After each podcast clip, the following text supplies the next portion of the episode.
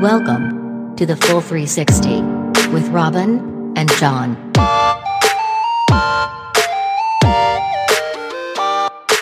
John, uh, scientists at the University of Kent in England have been um, going up on the rooftops of churches and cathedrals uh, to collect uh, space dust, uh, cosmic dust. And uh, and I, I just think that's just too cool. Cosmic dust from cathedral roofs. Yes, yes. Specifically from uh, cathedrals, I think. Uh, not so much tiny churches, but the big ones. Um, is, there, is there, they especially dusty places? They they are especially dusty places. oh, the the the reason for it is because um, cathedral roofs are often not Uh, walked upon, or you know they're, they're a little out of reach, right? So they're actually fantastic uh, receptacles for little particles of uh, like um, asteroid bits that fall to Earth, or like if a comet passes uh, passes by and a little bit of the the stardust falls off the tail. Wow. They'll collect on these rooftops. And so scientists go up there, and uh, they're dressed a little bit like Ghostbusters, apparently, and they've got these tiny vacuums, and they go up and they suction up this dust. I did just get a mental image of that, John. I've got the mental image. It's hilarious. I mean, I guess they're really old, and I guess, yeah, they're very, like, steep-sided often. Like, you wouldn't want to be climbing all over those roofs. No, no, and I, I mean, they're, the thing is, too, uh, something that didn't occur to me, but they're really well-documented. So, like, every aspect of, of those buildings, you know, if, if they install, say, like, a part of a roof in, like, a, say, for example, seventeen fifty, uh, they might not touch it again for a couple centuries, but...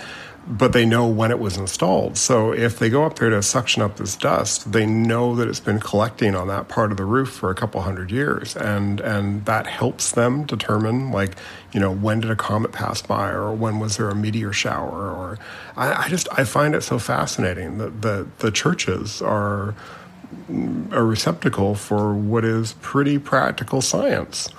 Well, I mean, they say that godliness is next to cleanliness, Robin. So do they, it's a good, it's do about, they say that, John?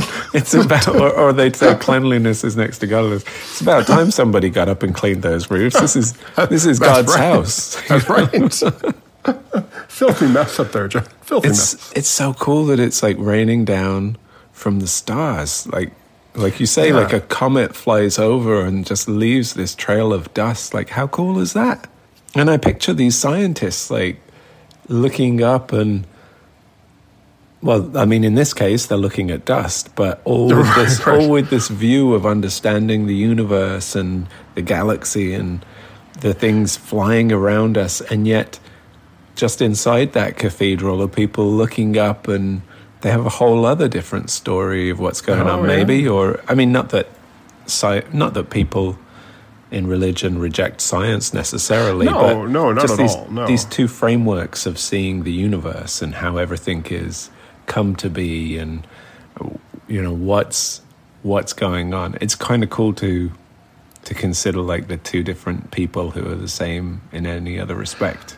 Oh yeah, and I, I think like like I'm not I am definitely not what I uh, like a religious person, but uh, I, I what I liked about this was that the scientists are collecting the dust from the church tops, and, and it's that sense of like like these scientists are basically space archaeologists, really, right? Like they're not digging into right. the ground; they're look, you know, and but the the similarities between the two things, like they're both.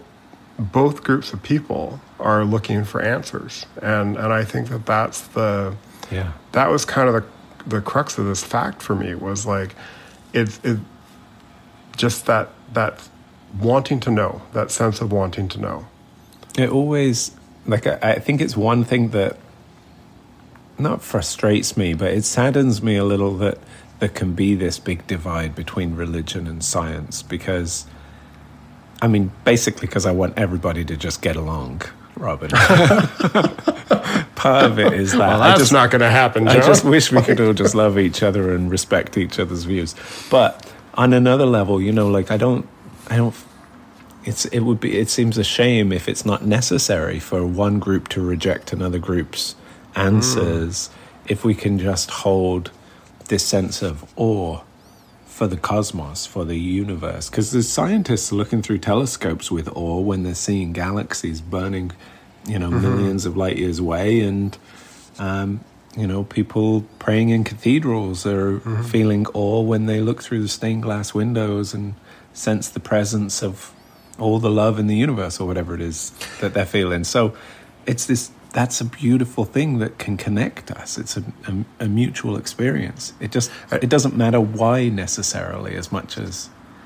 And isn't that interesting? Because you're talking about the divide, and, and I like my my brain immediately goes to the categorizing of that, right? Like I'm imagining the scientists on the roof with their little vacuums, and I'm imagining people in the church praying, but really they could be both the same people. They're all... The, we're all... It's it's the... Without getting too, you know, uh, flowery, it's it's the cosmic dust, right? Like, it, we're all made up of the stardust, John. We're yeah. all we're all just the same thing. Like, it doesn't it, it doesn't. The scientists might be going to the church too. The churchgoer might be on the rooftop vacuuming up the dust. Like, it, it's all the divide is what's unnecessary. It, it's you know. Man, I love it when you get flowery, Robert. I can't believe I used get, the word flowery. You get, you get flowery more often. Oh, no. It's no. fantastic. What a beautiful thing. Well, that was great, Robin. One of our very best, John. And if you want to hear more, you should come over to patreon.com slash the full 360 and join us for our bonus episodes, weekly posts, and good vibe community. And what was that address again, John? Patreon.com slash the full 360.